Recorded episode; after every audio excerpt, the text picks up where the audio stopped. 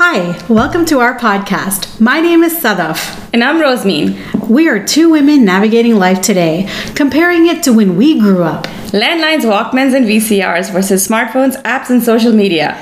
All we can say is, it's too much. It is too much. Hello, everyone. Welcome to episode eight of It's Too Much.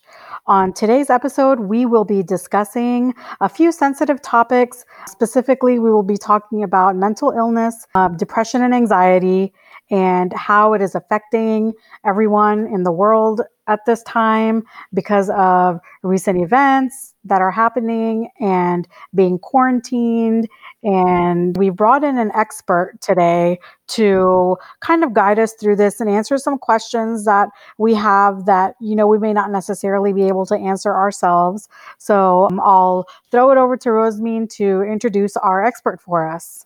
So today we have with us Dr. Imran S. Khwaja. He's a psychiatrist and a sleep medicine physician, and he is board certified in both psychiatry and sleep medicine.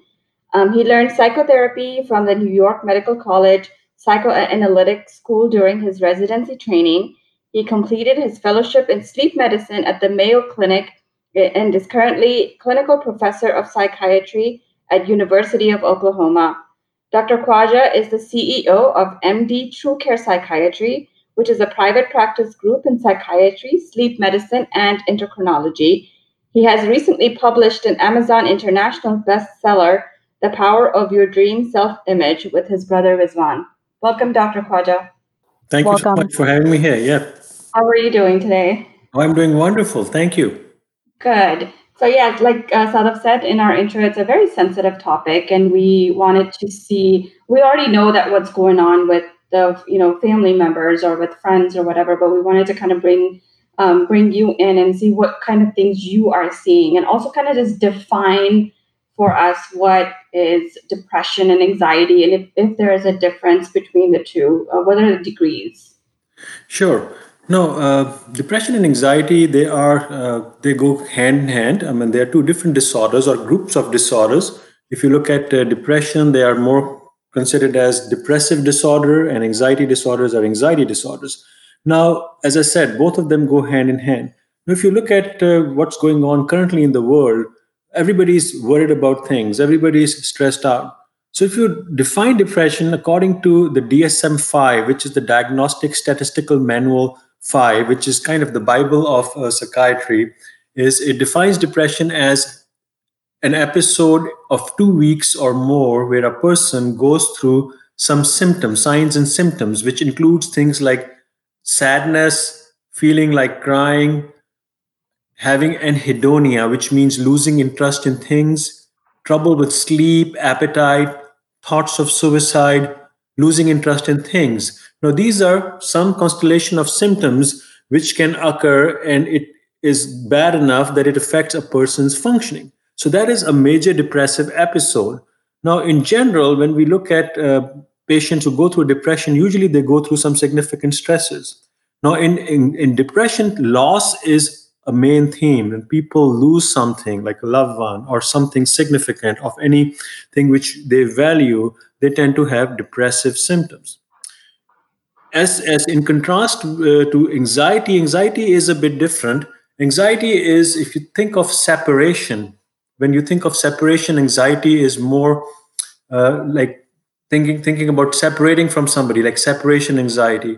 But anxiety symptoms are if you think of them, uh, they are mainly of three different types.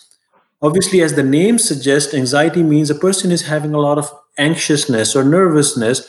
But if you look at broadly, and I'm not going to go into the different disorders, you can think of them as three different types. One is where people are chronically worried about things. So there are types of anxiety disorders, for example, generalized anxiety disorder, where people are worried about things all the time. They cannot shut their mind. So they're worried about either uh, losing something, they're worried about anything which is bothering them, their job, their kids. This is more generalized form of anxiety.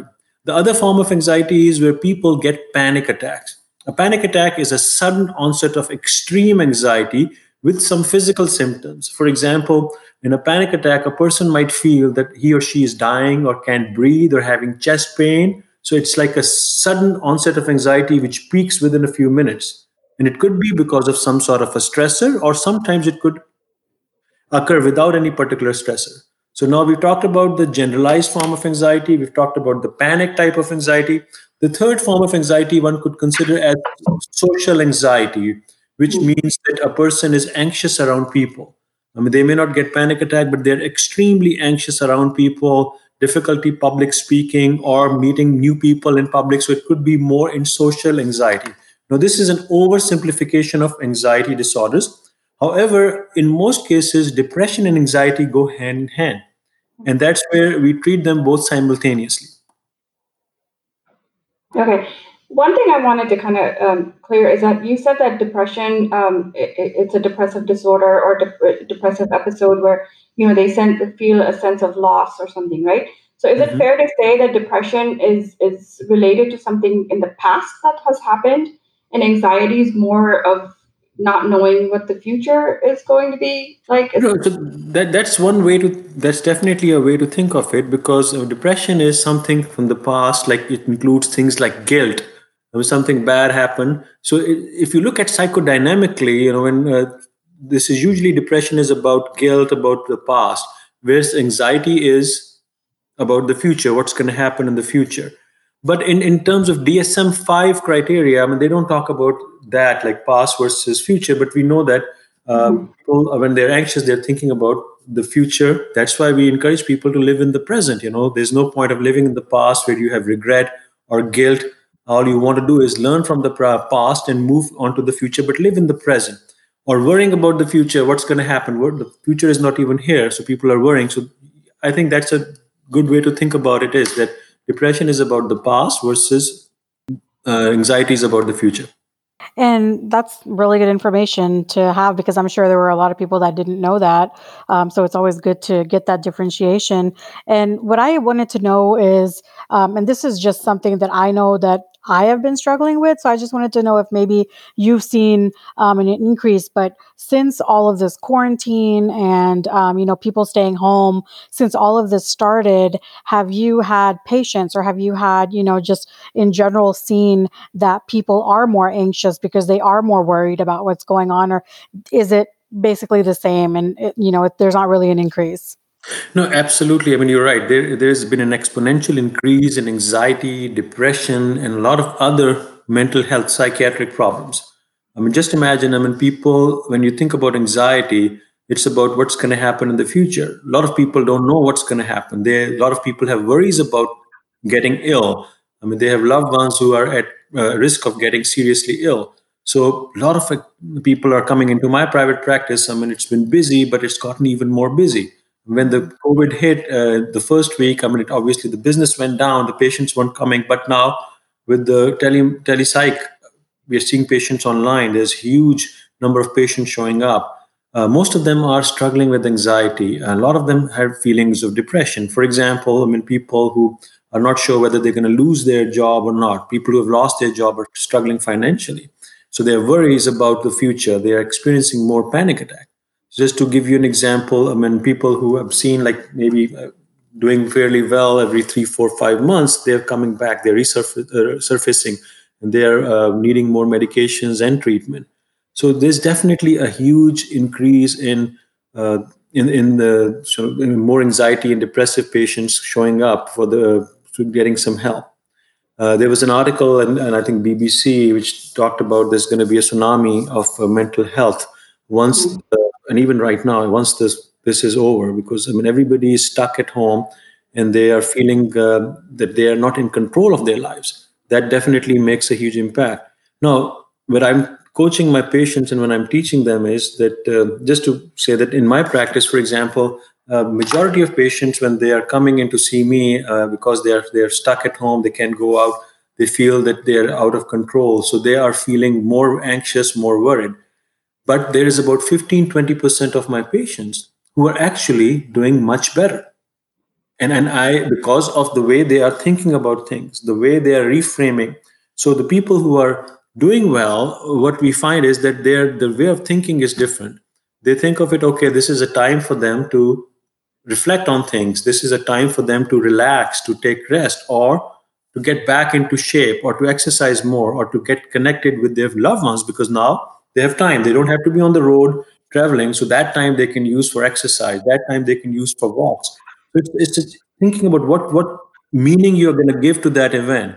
So people who are thinking we are stuck, we can't do anything, we can't go out, they're going to feel bad versus the ones who feel that well this is just an opportunity we have, still have to stay safe we have to keep our social distancing and take care of ourselves and take care of our businesses but on the same token we do have a lot more extra time i mean we have more uh, time to connect with their family to read books to learn a skill to go for walks to get into better shape to have a better diet so it depends so but you're right i mean by and large people are struggling and what would you say, uh, especially with mental health issues in our South Asian community? It's such a taboo. So there are children who have come home from college and now they've been at home with their parents, you know, for three or four or five months, whatever it is. Mm-hmm. And, you know, what what would you say to you know them to be able to speak to their parents or for their parents um, to be able to get them help if they need it? Because a lot of times you know as a young desi kid you cannot go to your parents because they don't understand. They don't understand what mental health is or you know why you would need help.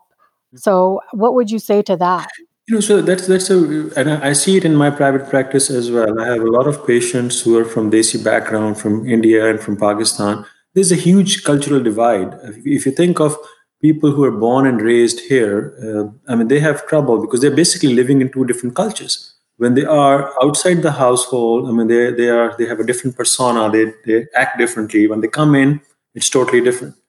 Now, the parents, uh, they come from different background. If they're from Pakistan or India, I mean, they're raised in a certain way. The things were different back then, even right now back home. So they have certain values they go by. I mean, um, so sometimes it's very difficult for a teenager to talk about their mental health issues with their parents. Now, one of the things uh, is, and there's no clear cut answer to that. Um, mm-hmm know, there has to be some flexibility, flexibility which should be cultivated within the parents as well. Now, what I teach and coach my patients who are teenagers or young adults, that they're gonna have to learn the skill of uh, having crucial conversations, meaning that uh, they're gonna be able to uh, comfortably or make things comfortable, psychologically safe to discuss certain things with their parents. Similarly, the parents have to do the same thing I can give you examples of, because of course I can't mention names or anything like that. There are patients in my practice mm-hmm. who parents are very strict, extremely strict, and uh, somebody who's maybe in their early 20s or parents are still treating them like as they are 14, 13 year old. So that becomes a problem. And, and one of the techniques uh, which I've learned over the years, it's called a PAC model from transactional analysis it's uh, uh, Eric Berne and some of the authors wrote about it. There's a famous book back in the 60s and 70s, I'm okay and you're okay. It's about transactional analysis. And that is very helpful when I teach it to young adults, teenagers, how to manage that. So, for example, the PAC model or the transactional analysis says that PAC means PAC, it stands for uh, parent, adult, and child.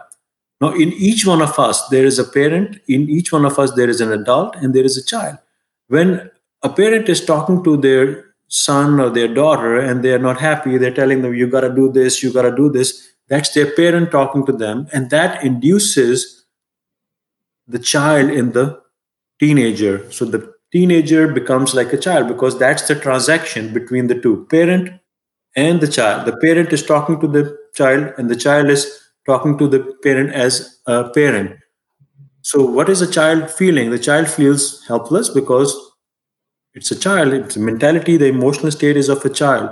So, encourage them to think of that model and try to switch that state of mind from being a child to an adult.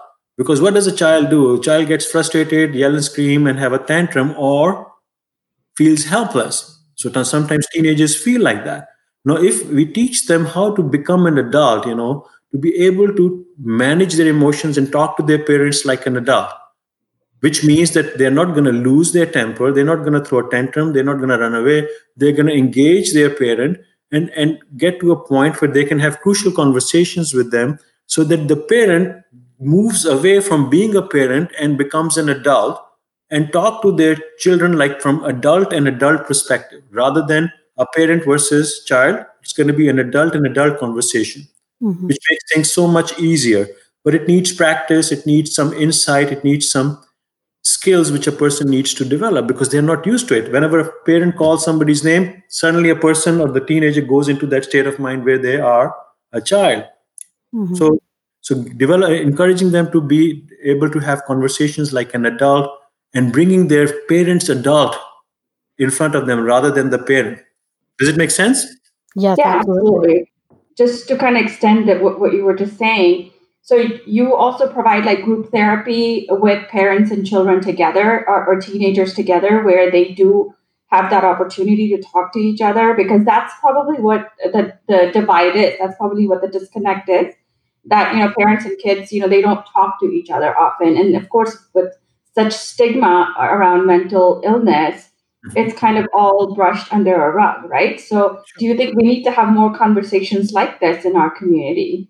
Absolutely, absolutely. I mean, um, just a few months ago, before the COVID hit, we had a seminar at our uh, Islamic Center about mental health awareness, and we invited maybe six or seven psychiatrists. It was a panel discussion. So I think more and more programs like this and discussions uh, where people are openly talking about it is going to be a good thing. Now, in mental health, of course, there's a taboo, but it is getting better. You know, a lot of patients have ADHD, a lot of patients have anxiety people are successful, extremely successful, um, who are writers and authors who have uh, who take medications for anxiety, for example, and they're pretty open about it. And part of the reason they're open about it is because I mean they want the taboo to go down. Now think of it if you if you compare uh, physical health, medical health with with mental health. You know, I mean uh, we are not there yet, but we take a lot of medications, treatments are, are age we are able to live up to 90 years even though people may have heart attack at the age of 50 or they may have um, any coronary artery disease or other problems of blood pressure. They take medications if longer. The quality of life is better. Their blood sugars on insulin are better even though they're diabetic. Similarly i mean mental health is not that far. Psychiatrically if patients are people are having trouble there are treatments which are available to help them sort of optimize their emotional health their psychiatric health so there's no need uh, for the taboo because everybody goes through emotional ups and downs. Uh, people can have problems with depression, anxiety. I mean, people like uh, presidents like Abraham Lincoln, Lincoln had depression, or he was actually thought to have bipolar disorder. So it's, it's the taboo has to go down. In in um, in in a Desi culture, I think it's still there because it's considered as a big failure if one anybody develops depression or anxiety. But the reality is, they are, they, it's very common. People deal with it. They, if they get treatment, they can do much better. So, speaking of treatment, what kind of treatments are we talking about? Um, is it just medication? Is there therapy? Is there um, some um, mechanics that are used? Like, can you elaborate? So it depends. You know, if, you, if you're just talking about anxiety and depression, uh, then let's take depression for example. I mean, obviously, there are medication management, of course, but medication is just part of the treatment uh, it's just a part of the treatment. When I'm seeing a patient, and I mean, I don't just want to uh, focus on just giving patients medications and see, okay, let's see if it works or not. I'm working with a patient where uh, I'm in, involving the families and I'm understanding what are their patterns of behaviors, the patterns of thinking which have led to this. Obviously, there is genetic component to depression as well. So my typical spiel to a patient is that medication is going to be just part of your treatment. It's not going to be a full panacea where it's going to take care of everything. So what what the medication can do is it can change the state of mind. So somebody who's depressed, extremely depressed for whatever reason, they're usually their their thinking their thinking is negative. Their body language is different. The emotional state is down. They they're feeling negative. Their thoughts are negative. Their moods are low. So if you think of uh, depression, think of you know if you look at look at the cognitive behavioral uh, from that point of view think of how depression or anxiety affects us. So so think of thoughts moods and behaviors. So just think of these three things thoughts moods and behaviors. They are interlinked. Now if somebody is depressed their thoughts are more negative. They are having negative thoughts. They're self-defeating thoughts. Their belief system is negative. What kind of mood they are in? They are in a negative mood. They feel sad. They feel hopeless. They feel like crying what kind of behavior do they have behavior is obviously are they going to be running around happy they're going to be sad they're going to be isolated So all these three aspects, thoughts, behaviors, and uh, moods are interrelated. When we give medications, it may help with the mood to some extent. The mood gets better, the thoughts get better, but the thoughts need some psychotherapy and some cognitive work, some different psychodynamic type of work, which will change the way they think. But then we also emphasize the behavioral aspect. We, so instead of staying at home, we encourage them to exercise, to go out. So we are trying to help with all these three different aspects. But the medication is effective, affecting the mood. Obviously, it does affect the energy, but we have to change the pattern. If somebody is in a habit of having negative thinking, having negative interactions, negative behaviors, we give them the medication, but they don't change the way they act, the way they think, sooner or later they're going to find themselves back into depression. Along that same vein, then I have a question about um, what are some signs that so as a family if you know we're all together right now we're all mm-hmm. at home no one's really mm-hmm. going out much mm-hmm. still um, and you know mm-hmm. there's some you know high functioning people with depression mm-hmm. how what are some signs what are some symptoms so that family members and friends can be on the lookout for each other um, to help each other if they do notice anything sure so that, that's a good question so a couple of things number one is if somebody's behavior is changed from their previous pattern. So, for example, somebody is very uh, interactive with the family, and suddenly you notice that the person is not interactive much. They're staying most of their time in their room. They're not coming out, and also they're not having much fun. They're not having any interest in things which they like to do. So, if somebody used to play certain sports or be interested in certain activities, and now they're not enjoying it anymore. There's no fun. There's no fun in any activity. The things which they used to uh, like before. That's what we call as anhedonia. So feeling sad, feel like crying, thoughts of suicide, feeling isolated, not doing things which they like to do before. These kind of changes in the in, in somebody's behavior pattern could be a red flag. Uh, so that that has to be taken seriously. And I think if if you if any of the family members is going through that, it's good to kind of ask them not to push them but under, try to understand what's going on i mean uh, give them some space but also to uh, make sure that they understand nobody's going to judge them if, if they're having any problem now if you think of uh, depression if, if teenagers for example or young family members you have to understand there could be things going on in their personal life at school for example i mean uh, they may be having issues with friendships so one has to kind of explore that but not to push them too much that would kind of make them even more guarded. I guess one last question that we had. So let's say, what is the first step of, of getting help? If you do identify, or if the family member does identify that there is something wrong and, and somebody needs help. So, what is the path that they should take? Of okay. Obviously, it depends. It depends on, on the uh, cultural norms of that uh, household. Um, I mean, sometimes being a psychiatrist could be something where people don't want to go directly to see a psychiatrist. I mean, they may want to go and see their primary care doctor, even though nowadays things have changed where uh, people are just approaching psychiatric clinics and ask, asking for an appointment to get a psychiatric evaluation. And uh, that would be the first step. However, if somebody is reluctant, I think uh, uh if, if, if a person himself or herself is dealing with that, I would I would strongly urge them to you know see a psychiatrist for a consultation. It doesn't mean that you're going to see a psychiatrist forever. Just get a consultation. Um, if a person is not interested in medications at all, they want to see a therapist. The key thing is to make sure that you see a therapist who's got good credentials.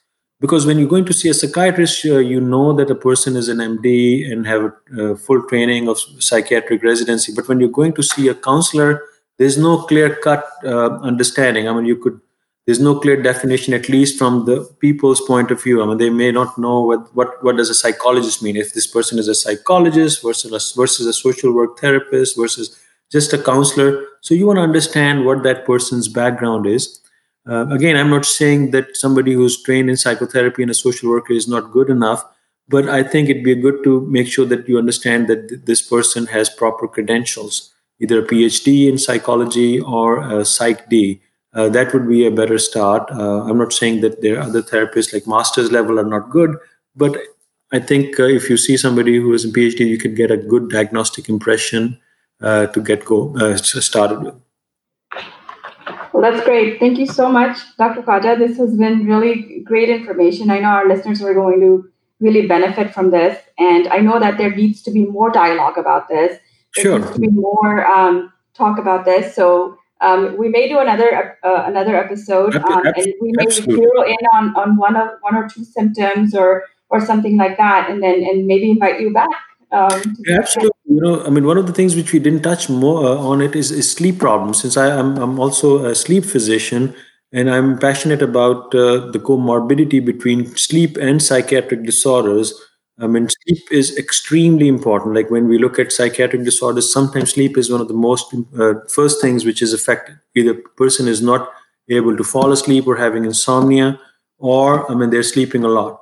Now, one of the things which I've uh, I've been um saying is that sometimes if there's a taboo about treating uh, getting mental health uh, it is easier to people for the people to seek help for sleep you know. So so they come to me for sleep issues like insomnia or snoring but then as they're there they get to know me then they talk about that they're dealing with anxiety or depression and things like that. So it, it's an easy segue where somebody like family member is if somebody feels that they have some psychiatric problems going on but there's some sleep issues as well one could focus on the sleep issues because treating sleep issues ultimately would lead to helping them with their uh, mental health issues too.